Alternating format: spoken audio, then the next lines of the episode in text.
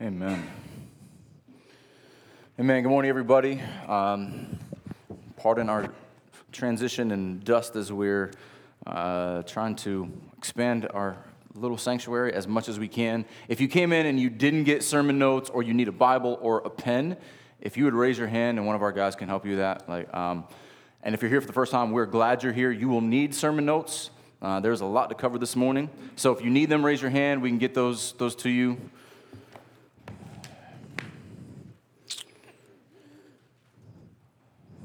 I guess everybody's good? Okay. You've been warned. All right, so I have a confession to make. I think I misled you last week. I told you that we're going to conclude in Proverbs 31 this morning. Uh, we're not, because there's so much in it. Uh, there will be a part two and a part three. So, uh, and all the people called me blessed. All right, no, it's just, I just couldn't cram it all into one week, and there's a lot of good stuff here. And this is a great setup for our uh, women's ministry discussion next week. So, before beginning a new study, uh, Sheree and the ladies decided it'd be best to talk about Proverbs 31. So if you're a woman, you are invited to come next week after service, have a lunch with the ladies, and talk about what you've learned in the last couple weeks, Proverbs 31, and um, where you've been encouraged, and maybe some of your ideas about Proverbs 31 and womanhood has been challenged in a good way through this. So, last week we did a bit of an overview over the entire chapter and womanhood in general in the book. And so, first, I want to give you some, before we dig in, I want to give you some exegetical keys to study verses 10 through 31. What does the word exegetical mean? It just means here's how to pull all out of the text that you can. And so, when we approach Scripture, we don't put ourselves in it. We take what God has put in it out to apply to ourselves. So that's exegesis we take out of the text. So, number one, if you've been with us for a while, or if you're if you're here for the first time and you're not familiar with the book of Proverbs, Proverbs 31 is the conclusion, the climax to the entire book. Proverbs 31 is the final word on wisdom. When all else is stripped away, when everything else is gone, the one who stands is the excellent wife, i.e., Lady Wisdom. This in, uh, so we'll get technical for a moment here, but I think this is, this is helpful. So this, this genre of writing is an, an encomium. E N C O M I U M, encomium. Basically, what that means is it is um, a hymn or a song or something that, or a, a type of writing that uh, praises a particular ideal, attribute, character. Um, we read Psalm 112 last week. Psalm 1 is very similar. And so in these encomiums, it, it, doesn't have one person in mind, it has a type of person in mind. It is praising a, a, a set of behaviors or a uh, character. And so, Psalm 1 Blessed is the man. This doesn't have one man in mind, this has any man who walks not in the counsel of the wicked, nor stands in the seat of sinners, nor sits in the seat of scoffers. But his delight is in the law of the Lord, and on his law he meditates day and night. He is like a tree planted by streams of water that yields fruit in its season, and its leaf does not wither. In all that he does, he prospers. This is Proverbs 31, the excellent wife, looked at in the same way. This also serves as kind of a summary and overview of the entire book. So, we, over the past several months, have been going through the major themes in the proverbial portion of the book, chapters 10 through chapter 30. And so we're going to be drawing out a lot of those themes as we go. And so there are going to be a lot of cross references. They'll be in your, your notes. That's why you need your, your sermon notes. Uh, and that's just scratching the surface. But the idea here is this Lady Wisdom is this, this ideal caricature of all of the wisdom and godly attributes that we've seen before. Um, also, we mentioned this last week, this is an acrostic. So, an acrostic is a word that, um, that describes something where each letter has a significance tied to the other letters. Like we use an acrostic for our vision statement tell, teach truth, exalt Christ, love the Lord, lead in the Spirit. Psalm 119, the longest psalm in the Bible, is a Hebrew acrostic. Each section begins with a, with a successive letter of the Hebrew alphabet. So when you would read this in the Hebrew alphabet, you would see A, B, C, D, going all the way down from Aleph to Tav, going through the whole Hebrew alphabet. So when you read this in the Hebrew, uh, if you're someone reading this, you would see that these are the ABCs of wisdom. And so just kind of laid out in that, in that way. Um, this is a beautiful and technically precise poem. So this is not a narrative, this is not a how to manual, this is a poem extolling the, the beautiful femininity of divine wisdom. And so we'll bring some of that to light today. So, what I want you to get before we get into our portion, we're going to look at verses 10 through 19 this morning. Um, this poem, the entire poem, is to be read on the basis of verse 10. Verse 10 is our foundation and kind of the, the, the thesis of everything coming afterward. An excellent wife who can find. She is more precious than jewels. The entire poem is to be read with that as the lens for the purpose of making its final and most important point in verse 30. Charm is deceitful and beauty is vain, but a woman who fears the Lord is to be praised. We begin with the question who can find an excellent wife? We end with the question what is an excellent wife?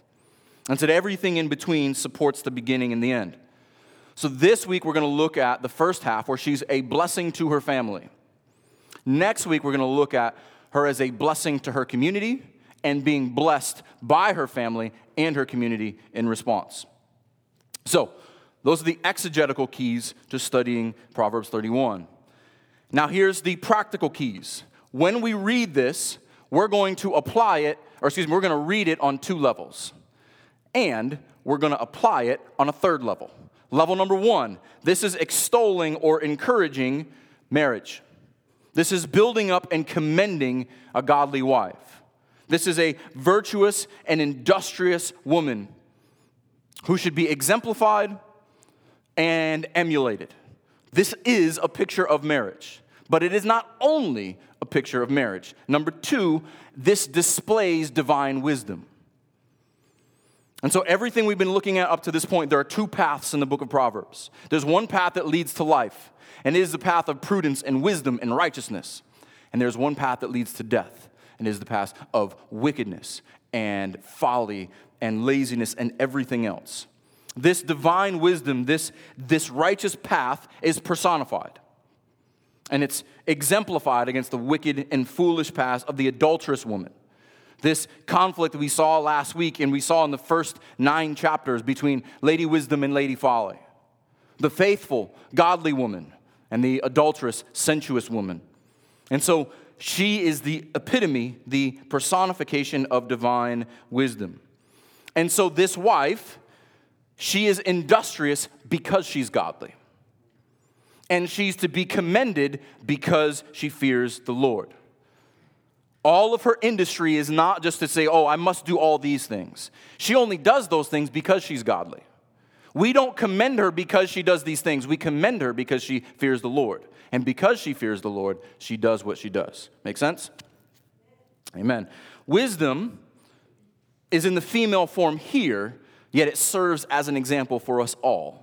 So, men, just because we're talking about a woman here and the and I think that's often what happens is women read this and think, man, I fall short in every one of these lines, and so why even try? And men read this like, oh, it's about women, so I, I don't, I need to check my, turn my brain off and not pay attention. Uh, both of those are incorrect. So, also, this is imitable but not attainable. The word imitable uh, means worthy of imitation. It is worthy of imitation, but it is not attainable. So, what does that, what does that mean? It means that this ideal is a lifelong pursuit, but you will, as a woman, you will never attain it. You're not meant to because this is divine wisdom. This, this is perfection, and none of us are there yet. So, therefore, we read it on two levels and we apply it on a third. Here's how we apply it we apply it as the church as the bride of Christ. So, as we read this, as this woman does everything she does for the benefit of her husband's name and the family business and the building up of her home, we, as the bride of Christ, do the same. The church, everything we do is for the name of our bridegroom. Everything we do and say is so that his family, his brothers, his sisters, his church are built up and blessed through what He's given us. So I want to give you a, uh, if you're new to this, this concept of God being husband and church being bride, uh, this is, this is a uh, Old Testament reality that is expounded in the New Testament. So I want to bring up a few passages, two from Isaiah, one from John. So Isaiah 54.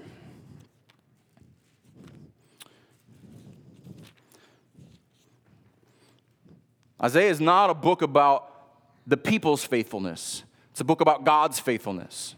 Look how God describes himself to an unfaithful people. Isaiah 54, verse 5 For your Maker is your husband, the Lord of hosts is his name, and the Holy One of Israel is your Redeemer. The God of the whole earth he is called, for the Lord has called you.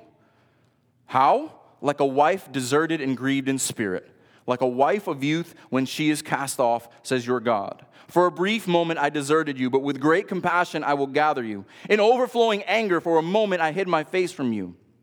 But with everlasting love, I will have compassion on you, says the Lord, your Redeemer. That is his people's relationship. That is our relationship with our God. We are an adulterous, deserting wife who does not, who does not deserve to be loved, but he has compassion on us as our Redeemer.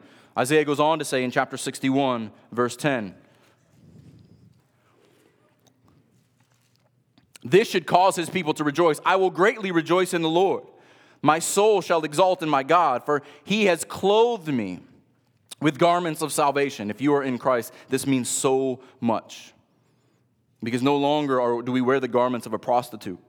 We wear the garments of a spotless bride. We looked at that earlier in our intercessory prayer in Revelation 19. He has clothed me with garments of salvation. He has covered me with the robe of righteousness, as a bridegroom decks himself like a priest with his beautiful headdress. Our bridegroom is also our high priest. And as a bride adorns herself with her jewels, our crown of salvation. For as the earth brings forth its sprouts, and as a garden causes what is sown it to sprout up, so the Lord God will cause righteousness and praise to sprout up before all the nations. The fulfillment of the gospel is a husband redeeming his wife, making her beautiful. And she, and this is a beautiful picture here this morning, and we'll we will uh, flesh that out. I want to look at one more the last of the Old Testament prophets, John the Baptist. Yes, I know he's in the right side of the book, uh, but until the new covenant comes, he is the last of the, the, the prophets, the, the one preparing the way for the Lord. Look how he responds. Now we're all familiar with John 3:16 and for God to love the world, and this transitions into the discussion about baptism, which we'll deal more with at Pentecost and Bible study on Wednesday. So there's a plug for that. Um, but notice what John says, I'm going to skip down to the end. How does he see himself? He says this The one who has the bride is the bridegroom. So he's not speaking of himself. He is referring to Jesus. The one who he came to point to to prepare the way, way for is the bridegroom. He's the one who has the bride. I'm just the friend. Don't look to me. Don't worship me. I'm, I'm, I'm the best man. He's the one, this is his day of honor. This is the, the attention is on him. I'm the friend of the bridegroom who stands and hears him, rejoices greatly at the bridegroom's voice. Therefore, this joy of mine is now complete. He must increase, but I must decrease. I think Robert had that shirt on today. Um, this is the context of him increasing and me de- decreasing. He's the husband. I'm just the friend. I'm the bride prepared for the husband. Everything is for our groom to be exalted. And that's how we will approach our text this morning. So let's read Proverbs 31. Uh, I'm going to read verses 10 through 19. We'll pick up the rest next week. Then we'll pray and we'll dive in. Proverbs 31, verse 10. If you do need a Bible, they're, they're on the table in the back. We had to tuck them back there because we need more seats. An excellent wife who can find? She is more precious than jewels. The heart of her husband trusts in her, and he will have no lack of gain. She does him good and not harm all the days of her life. She seeks wool and flax and works with willing hands. She is like the ships of the merchant. She brings her food from afar. She rises while it is yet night and provides food for her household and portions for her maidens. She considers a field and buys it. With the fruit of her hands, she plants a vineyard. She dresses herself with strength and makes her arms strong. She perceives that her merchandise is profitable. Her lamp does not go out at night. She puts her hands to the distaff and her hands to the spindle. Let's pray. Heavenly Father, we praise you for the wisdom of your word. Your ways are so much higher than our ways, your thoughts are higher than our thoughts. Every time we open the scriptures, we try to plumb your, your depth, and we will never do it.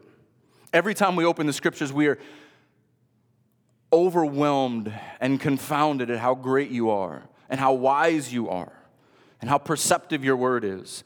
And even this morning, Lord, there's so much more that your, your word can teach us. We ask that your spirit would prepare our minds to learn, convict our hearts, draw us to you, help us to glorify the name of Jesus Christ. Help us to read the scriptures for our edification and for our building up, but for your exaltation.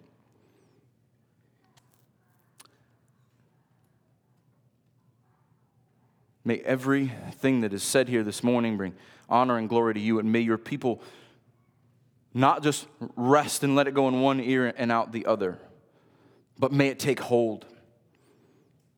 May we be encouraged and convicted. May we be emboldened with whose we are and what we are called to be.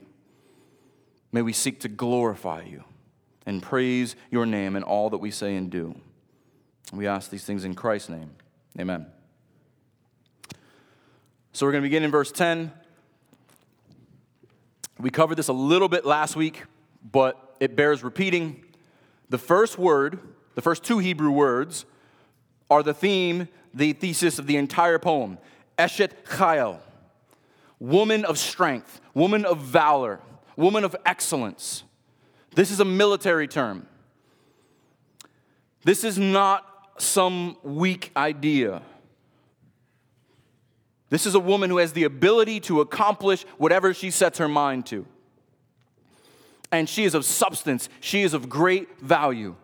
Eshet Chayil, who can find? The first words of the title give us the theme of the poem. And it's brought up again, this, this word, Chayil, at the end in verse 29. Many women have done excellently, but you surpass them all. There is one Eshet Chayil in this poem. This is not meant to be every Eshet Chayil. So this is this begins the introduction. The first three verses commend her character. This excellent wife, as we saw in chapter 12, verse 4, she is a crown to her husband. She brings her husband honor and glory, this excellent wife. And so, can a husband have that? Absolutely. Can a husband have her? In chapter 31, not quite. So the question here that is asked an excellent wife, who can find? The question is asked, but the answer is implied no one. This is an ideal. This is not describing a excellent woman. This is the excellent woman. There is only one and she only exists as a divine perfection in this form. And so we've seen questions like this. We see this questions like this in Job, uh, probably one you're most familiar with. They, this is a, a tool used by the inspired writers often, Romans 11. When you ask a question, you know the answer to, and the negative is assumed. Romans 11, verse 34, we know the answer to this. For who has known the mind of the Lord? Or who has been his counselor? Uh, well, no one. An excellent wife, who can find? No one, not in this form. Verse 35, or who has given a gift to him that he might be repaid? Have you given anything to God where he owes you something in return? No. Same idea here. An excellent wife, who can find? This is like our pursuit of godly wisdom. We should seek her all of our days. We know her when we see her, but she's always outside of our grasp because we will never have perfect wisdom. Until glory when we meet the one who has wisdom perfectly. We will seek it. We want it.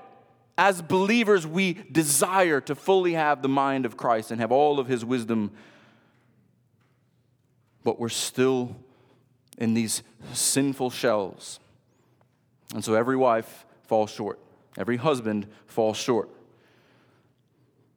But when I want to look at Colossians 2 because in Colossians 2, when Paul speaks of his desire for the church, he appeals to the wisdom of Christ. He appeals to their, their, his concern for them and their striving in him. Not striving in their own efforts, but they're striving in him and for him. We looked at this earlier on in our series as Christ as the one who's hidden all the treasures of wisdom and knowledge, but I want you to get the buildup. And just like Paul, as a pastor, this is my desire for you. Chapter 2, verse 1 For I want you to know how great a struggle I have for you, and for those at Laodicea, and for all who have not seen me face to face that their hearts may be encouraged, being knit together in love, to reach all the riches of full assurance of understanding and the knowledge of God's mystery. That is the pastoral desire. I want you to be encouraged. I want you to be knit together in love. I want you to be fully assured of your salvation. And what is that? Which is Christ.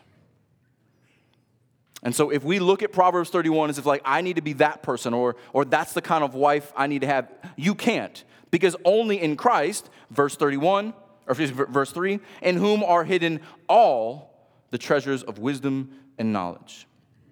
He is the only one. He is the only all wise. Like I said last week, this is not like 1 Timothy 3, the qualifications of an elder. This is what an elder must be. This is not, this is what a woman must be. But again, it's the indicative of the excellent wife. You can be an excellent wife, but you will never be the excellent wife. You will always fall short. And this is the problem of all mankind, not just us. So back in Proverbs, look at Proverbs. And so we're going to look at a lot of cross references, um, but that's why I put them in your notes. Proverbs chapter 20, verse 6. Many a man proclaims his own steadfast love, but a faithful man who can find? Same question. Who can find an excellent wife? Who can find a faithful human being? The answer is implied no one. Uh, Solomon expands on this a little bit. The next book to the right in your Bible, if you go to Ecclesiastes chapter 7, Solomon wrestles with this same idea. Ecclesiastes chapter 7, beginning in verse 25. He says, I turn my heart to know and to search out and to seek wisdom and the scheme of things and to know the wickedness of folly and the foolishness that is madness. And I find something more bitter than death the woman whose heart is snares and nets, and whose hands are fetters. He who pleases God escapes her, but the sinner is taken by her.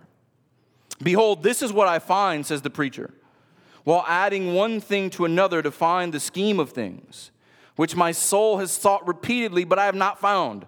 Solomon, the wisest man on all earth, has not found the answer, a satisfactory answer to sin and the fallen condition and the faithlessness of man. He says, One man among a thousand I found. Maybe there's one man in a thousand, but a woman among all these I have not found. See, this alone I found that God made man upright, but they have sought out many schemes. This is our story. God made us perfect with all wisdom being able to follow and obey Him faithfully, but we seek out schemes. We seek out our own devices. We listen to the appealing words of the serpent who speaks through the mouth of Lady Folly. Who can find this faithful one? You can't. This side of glory and this side of this side of Eden and this side of glory it doesn't exist. There is only one who is all wise, there is only one who is all faithful. And so when we see a question like this, we should look to him.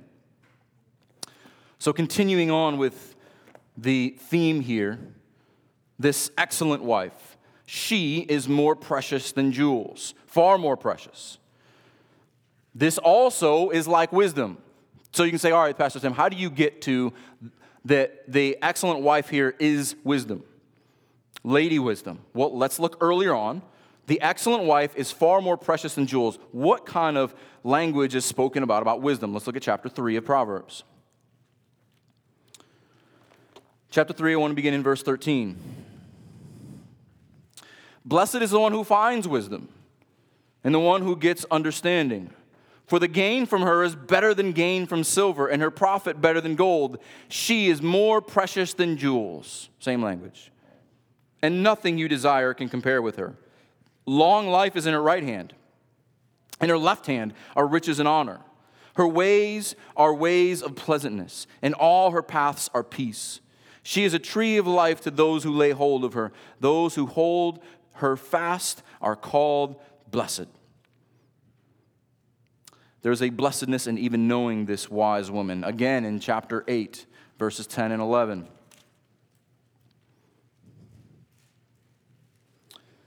Speaking of wisdom again, this is wisdom personified. Take my instruction instead of silver, and knowledge rather than choice gold. Same language, for wisdom is better than jewels, and all that you may desire cannot compare with her. That is a high bar. Nothing you desire, nothing on earth can compare with her. She is far more precious than any jewels. What's, under, what's an undercurrent here is when the parents are speaking to a young man who's seeking to get married and say, if you find a godly woman, you find a woman who fears the Lord, she is worth any bride price. She is more valuable than all the jewels and all the gold you can amass.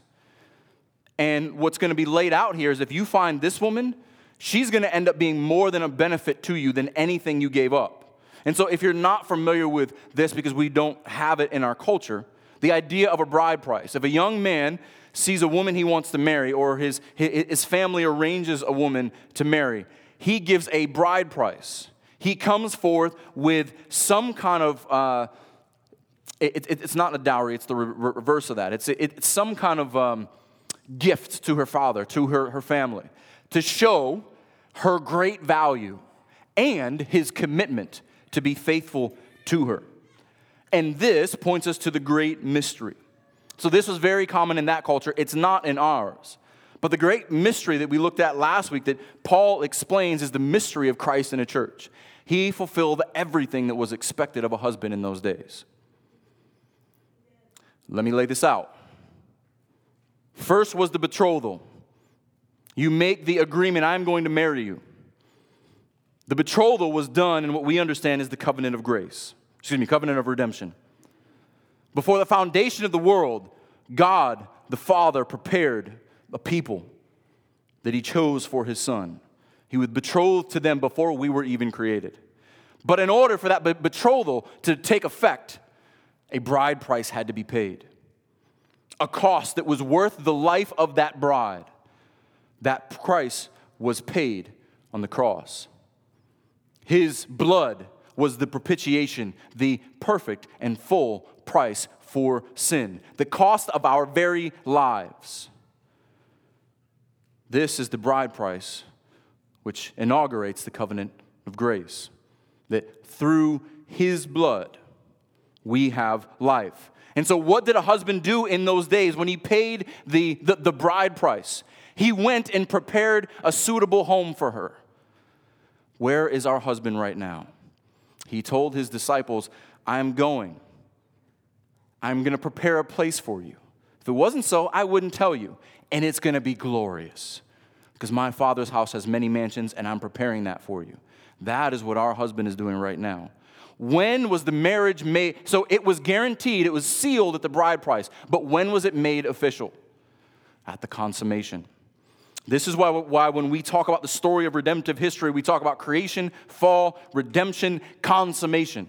The consummation of all things is for all of his enemies to be put under his footstool, all of his enemies to be destroyed, including death. And when that is behind him, he can glorify, he can bring his bride to him in the spotless white garments of righteousness. And as we celebrated earlier at the Lord's table, we look forward to the day when we feast again with him. He told his disciples, I will not eat of this meal again until I eat it in the kingdom. That is the marriage supper of the Lamb. That is the culmination of all redemptive history. And so when we look at the dynamic between husband and wife and the value of a wife, how valuable does our Savior, our husband, hold us that He would lay down His life for us? He loved us at the cost of His own life, and He secured us with His blood and seals us with His Spirit. And He promises to prepare a home for us and return for us. And we can believe Him how could we not want to honor the name of that husband, of that Savior? Let's move on. Man, we're just in one verse. We'll go a lot quicker than that. Verse 11 The heart of her husband trusts in her, and he will have no lack of gain. This is a strong sentiment. It's a beautiful thing when husbands and wives trust each other. But sh- should husbands and wives trust each other? Hopefully. Absolutely. But the language here is distinct. The heart of her husband trusts in her. This is something that would not be applied to a human wife. Let me, let me show you why. Psalm 118. Psalm 118, 8 and 9.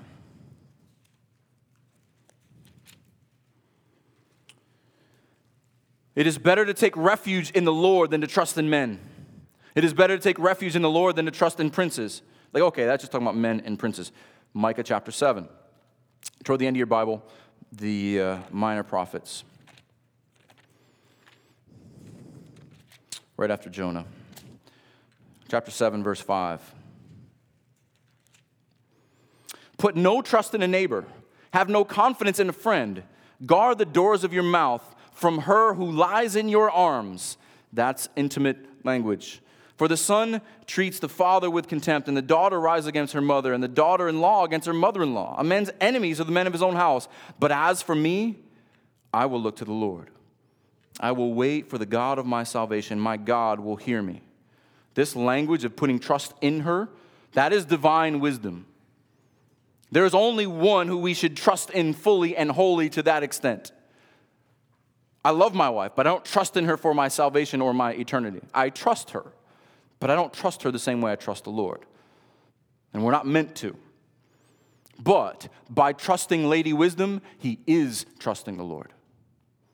By trusting this ideal, excellent woman, he is trusting the Lord. And if he does, and because he does, he will have no lack of gain. Now, here's where the terminology, terminology gets vivid, and we don't get it in the English. This is, again, there's a lot of military language in here. The lack of gain, this could be uh, some of the, the uh, older commentators would say booty, as in like spoils of war. This is gain, this is spoils of war. You'll lack nothing. What did you take when you conquered another army? You took everything valuable. You took their food, you took their clothing, you took their animals, you took their land, you took their, their possessions. She is a strategist. She is victorious in battle, and she takes all the spoils of war and she brings them to her husband. She takes the unrighteous mammon and she makes a profit and gives it to her husband. This brings up battle imagery in life. This type of woman, this type of wisdom, is effective because life is difficult. Life is a battle. And if you want to win this war, you better hold the wisdom of God tightly. She will go before you and she will fight the battle for you. And so, one of the things that we, we don't often realize as we read the Old Testament, their idea of eternal life is not fully developed. We don't know what they fully understood about uh, heaven and hell. And as you read Proverbs, it is solely focused on this life. Sure, it talks about life and death, but it's spoken of with, with, with finality. Death is the end. And so all of, of Proverbs is walking with the Lord in this life. So obviously, we have the fuller revelation of Scripture and we know what it means to have eternal life in Christ. But while you're walking on this earth, you are stuck between two fountains. Okay, what does that mean? We've read in Proverbs several times that five times in Proverbs, something is spoken of as a fountain of life and uh, one would be 1427. I'll tell you what I mean by the two fountains in just a moment. 1427. So, righteousness, wisdom, uh, all kinds of things. But here, 1427, the fear of the Lord is a fountain of life that one may turn away from the snares of death. So, what does it mean? We're, we're uh, caught between two fountains. So, what was there in the Garden of Eden? There was a, there was a fountain, there was a, uh, a, uh, a, a tree of life. And again, what's going to happen in the consummation? There's going to be a tree of life, there's going to be rivers of living water. What does Jesus say? Anyone who comes to me will drink rivers of living water. There's a tree of life and a river of life, a tree of life and a river of life. If you are walking with the Lord right now, if you fear the Lord, if you take wisdom in this life, you have a fountain of life. You have a tree of life. And so Proverbs is kind of what happens in between perfection and perfection. How do you walk in a sinful world? How do you avoid all the difficulties of this world? Well, take wisdom. Hold her like an excellent woman. And she will be rivers of living water. She will be a, a tree of life to you. All right, let's move on. Er, verse 12. She does him good and not harm all the days of her life. Uh, this in the Hebrew is literally, she rewards him with good. She's a physical, emotional, spiritual, material benefit to her husband. This should remind us of chapter 18, verse 22 that we looked at last week. Chapter 18, 22. He who finds a wife finds a good thing and obtains favor from the Lord. What's implied here is that if you find her, if you hold on to her, every area of your life is going to benefit, especially for young men. You align yourself with the wrong woman, and your life takes a completely different trajectory. But also implied here, she does him good and not harm all the days of her life. So, in all ways, she benefits him, but in all days, wisdom never ceases. Wisdom never runs out. Like this fount of living water, like the depths of the mind of Christ. He's the source of all wisdom. She doesn't run out. And this bridges her praiseworthy character that's commendable in the introduction and then sets up her thoughtful consideration in the body of the poem. So, this woman in all ways does him good. We're going to show you some of the ways in which she does him good. But as we go on, and next week, I want you to notice that she has none of the negative characteristics that we've seen in the book of Proverbs. She is thoughtful. She is disciplined. She's in control. She's not angry. She's not proud. She's not hasty. She's not lazy. She's not hateful. She's not petty. Again, she is divine perfection, laid out in feminine form. So if you seek her, the excellent wife, the wisdom of God, you will lack no good thing. And he's going to show you if you think you're going to lack fooding or fooding, clothing. That's what happens when my mind puts two words together Foothing. It's clothing and food together. Uh, possessions, success for her family. Consider the ravens. I know what you need. I'll give you more than you ever could wonder, uh, ask, or imagine. Let's look at a couple of examples. Proverbs 10, verse 22.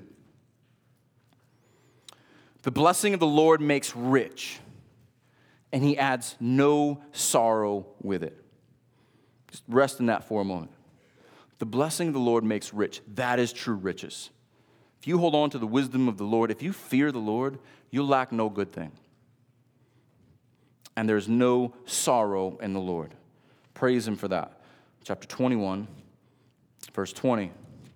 Similarly, get specific to you know, the, the contents of a wise person's house. 2120. Precious treasure and oil are in the wise man's dwelling but a foolish man devours it, doesn't appreciate it.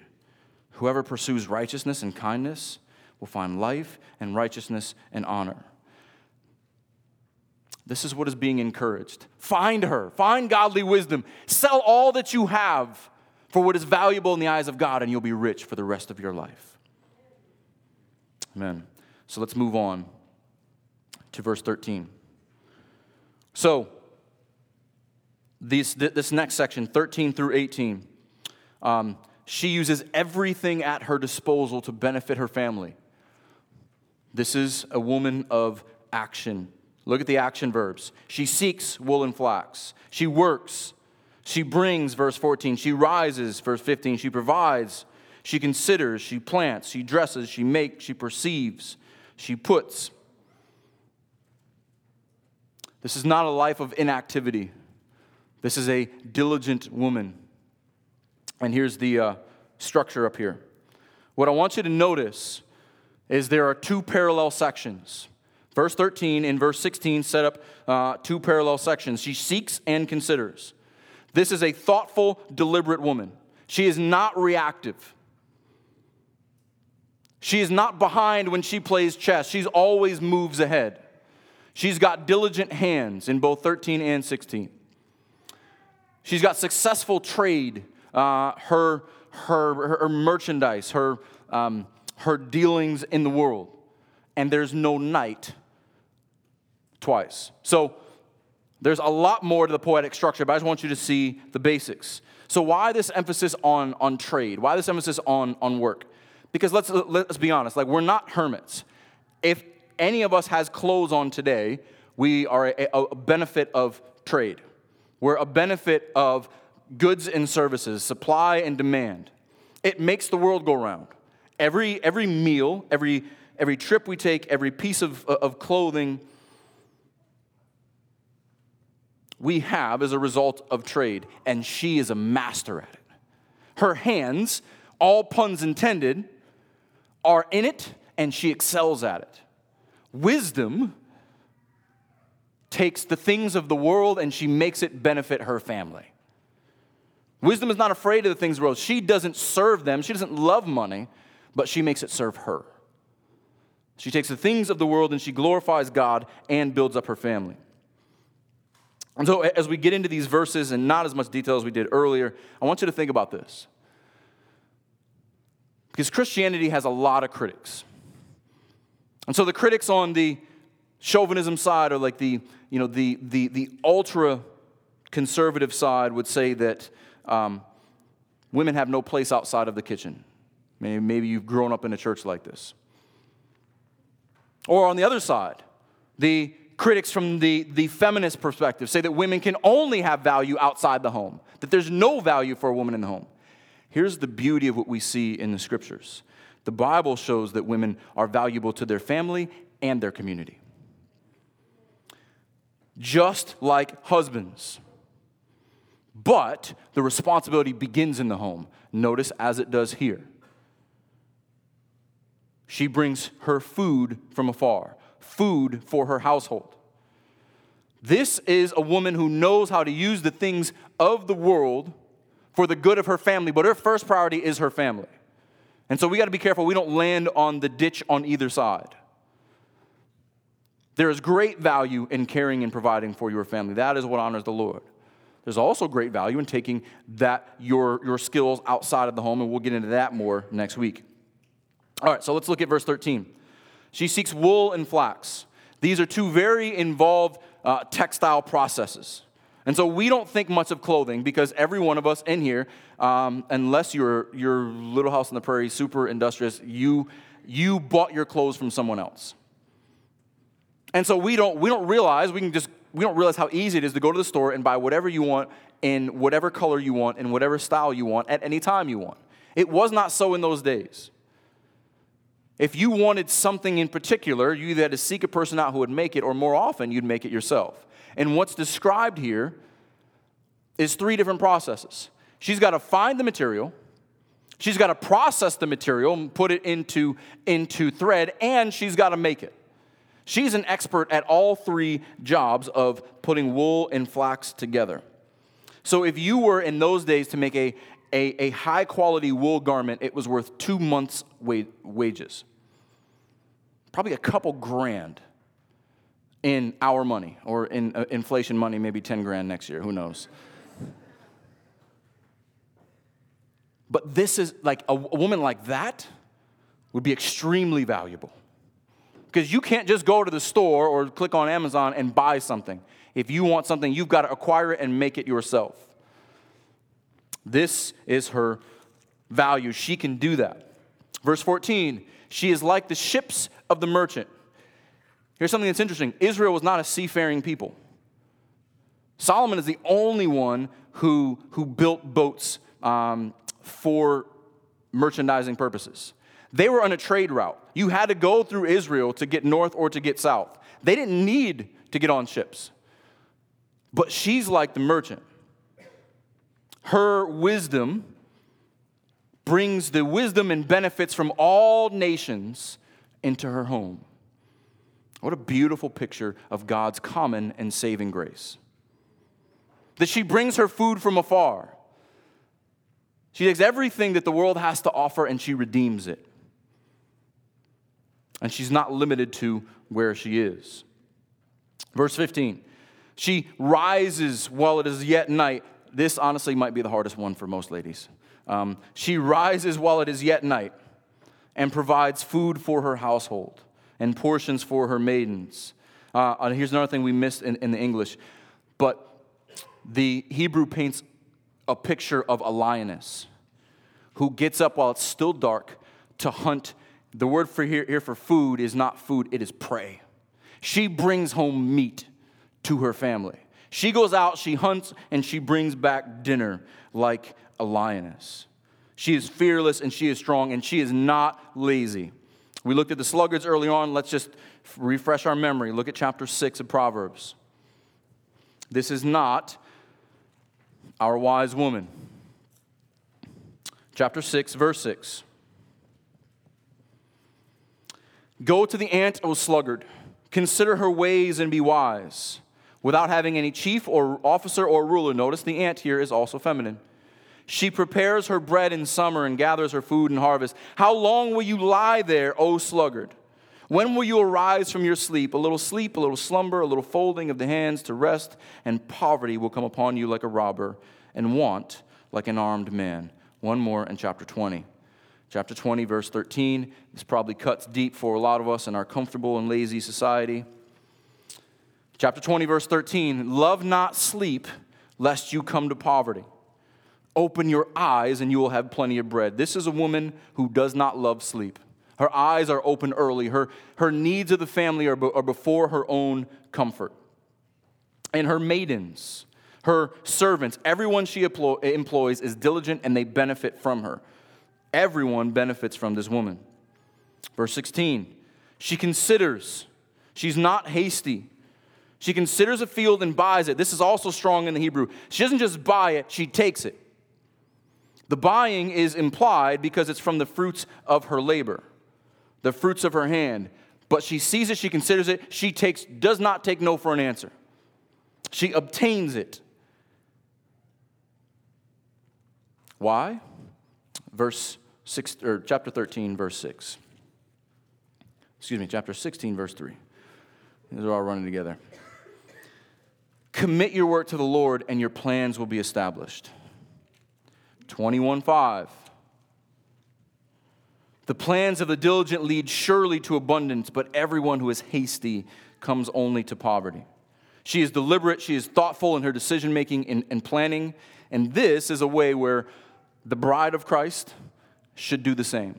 Far too often we are reactionary. Far too often we're responding to our, our, our circumstances. We, we make emotional, impulsive decisions. This is not her. She gets up early, she thinks, she considers, she does things wisely. Why? Because all of her decisions reflect her husband. If she makes a foolish decision, he's going to be looked down on in the gates when he stands with the other elders. Church, if you bear the name of Christian and you act foolishly and you act rashly, what does that say about the name of your husband? This is how she, again, is our example. Verse 17 She dresses herself with strength and makes her arms strong. She's got strength. This is, this is not just strength to fight, this is strength to stand and also to withstand. She stands up, she stands up tall, but she also withstands. She can push back the enemy. She has power to accomplish her goals. This again is military language. Chapter 24, verse 5. Same idea chapter 24, verse 5. A wise man is full of strength, and a man of knowledge A wise, uh, where am I? Yeah. A wise man is full of strength. A man of knowledge enhances his might. For by wise guidance you can wage your war. In the abundance of counsel there is victory. Wisdom is too high for a fool. and the gate he does not open his mouth. This strong woman, again, this is battle imagery. How do we know? The word here for dresses. Gird up your loins.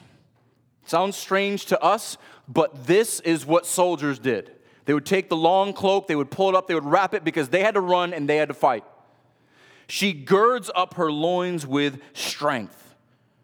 This is what soldiers are to do in battle. This is the same language that Peter uses for Christians in 1 Peter 1. We had a great discussion on this in our Bible study. It'll be up on the screen. I want to move these last couple verses a little faster. But I want you to get the idea here. We don't really, uh, gird up your loins means nothing to us. But if you were in a culture where you had one set of clothing and you walked around in one and you pulled it up for another to, to fight, here's what Peter says in 1 Peter chapter 1, verse 13. Therefore, what's the therefore, therefore? All the great salvation that you have in Christ. If he is your husband, if he is your redeemer, therefore, preparing your minds for action girding up the loins of your mind. Get your mind ready for a battle.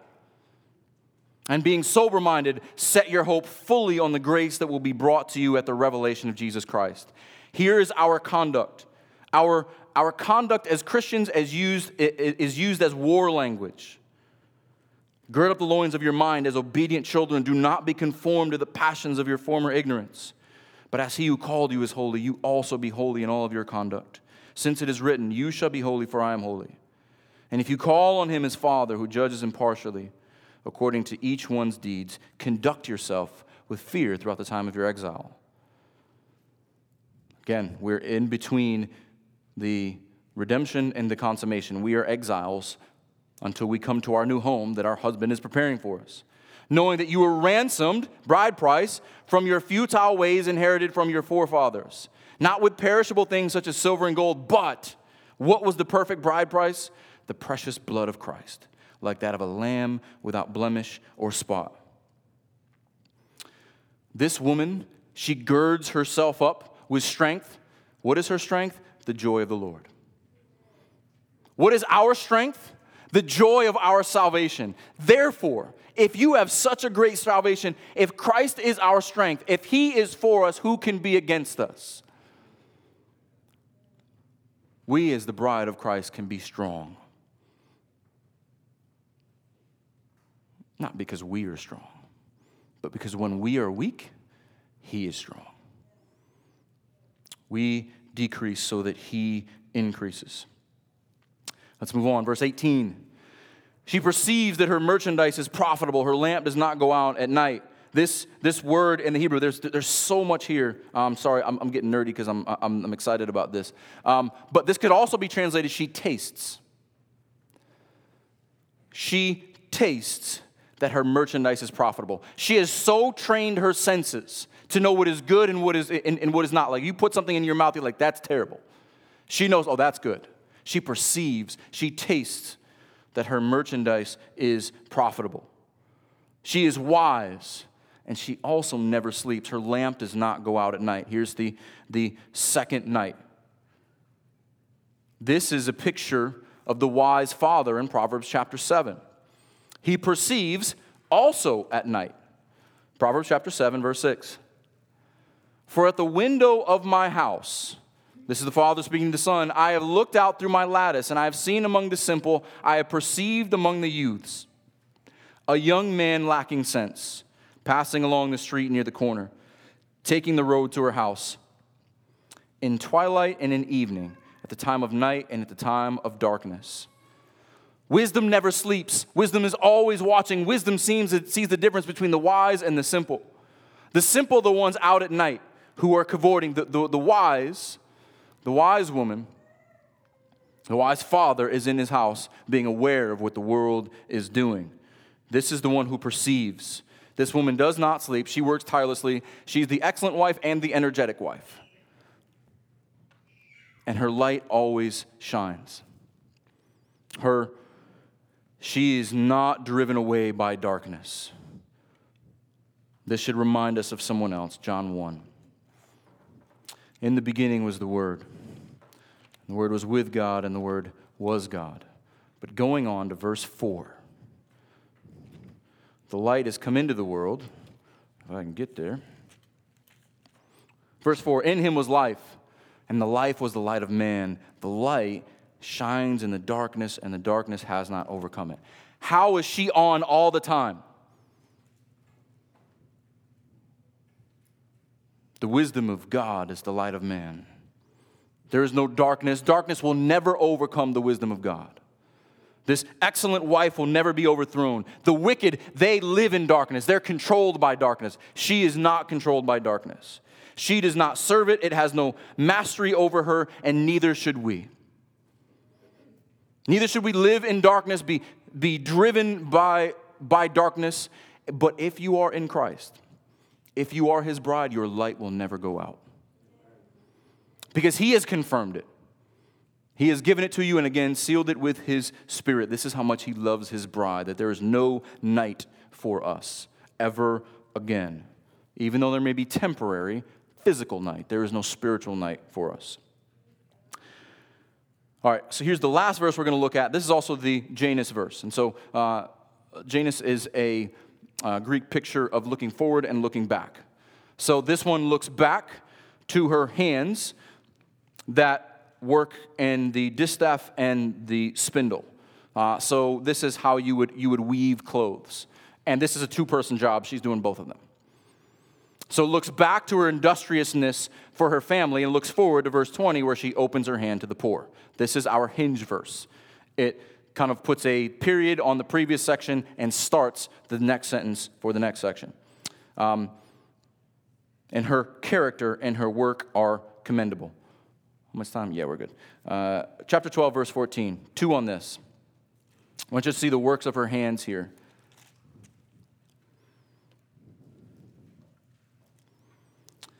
Chapter 12, verse 14. From the fruit of his mouth, a man is satisfied with good, and from the work of a man's hands comes back to him.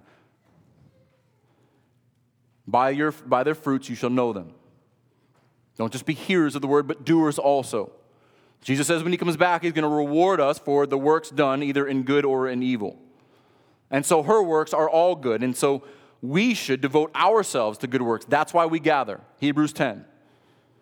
We gather, we don't forsake the gathering, not just because I show up to church and I check the box. And so if you're just showing up to check the box, First, Peter, First Timothy is going to be a great book for you in two weeks. Because the church is the bride of Christ. We gather so that we spur one another on to good works, so that we will live out of our identity as the bride. Her hands are vigilant in her work. Chapter 14, verse 1 as well. This is the last cross reference we'll look at. We saw this last week. The wisest of women builds her house, but folly with her own hands tears it down. This is the wise woman, part one. So, in conclusion, very brief con- conclusion here. I gave you a lot. Many people in our congregation go back and listen to the messages afterward. Um, they're on our website. So, they'll be there. But here's what I want you to take away. As Lady Wisdom, she seeks, she considers, she perceives what is good for the name of her husband and the sake of her family. If you are in Christ, you are his bride you do the same. You seek what is good for the name of our husband. You consider what is best for his bride, the church. You perceive what is good or evil. You, you taste and discern. But if we're honest and we examine ourselves, we're sadly far more like Gomer than we are the excellent wife. And if you're not familiar with the Bible, Gomer is the most infamous woman in the Bible for many reasons. She's a prostitute. And she loves a pro- being a prostitute so much that even when God sends her a prophet to buy her out of prostitution, she goes back to it. And Hosea, the most um, non desirable of all the prophetic ministries, has to go back to this adulterous woman You know what God says? You do that because that's what I've done to Israel. You are adulterous. You have gone away more times than I can count. And I am bringing your shame upon myself because I choose to love you, not because you are worthy of being loved. Thank God for his grace. Thank God for the precious blood of Jesus Christ that makes us a spotless bride. And in him, we're given his righteousness and also his mind to be filled with wisdom and understanding.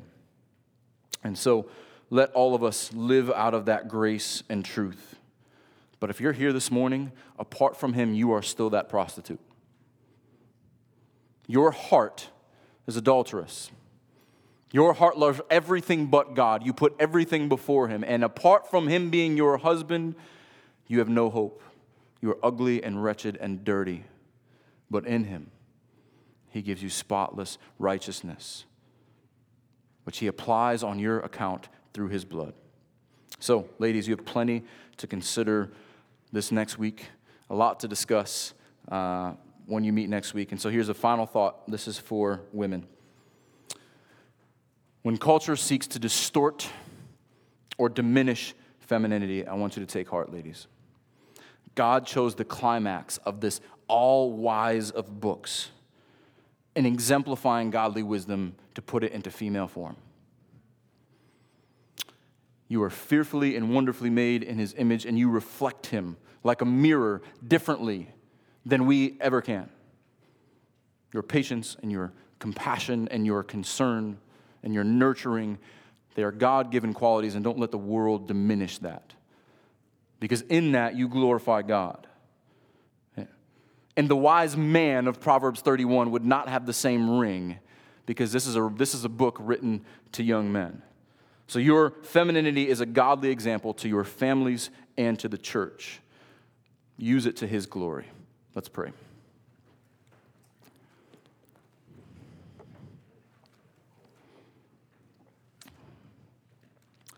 Heavenly Father, we praise you. We love you.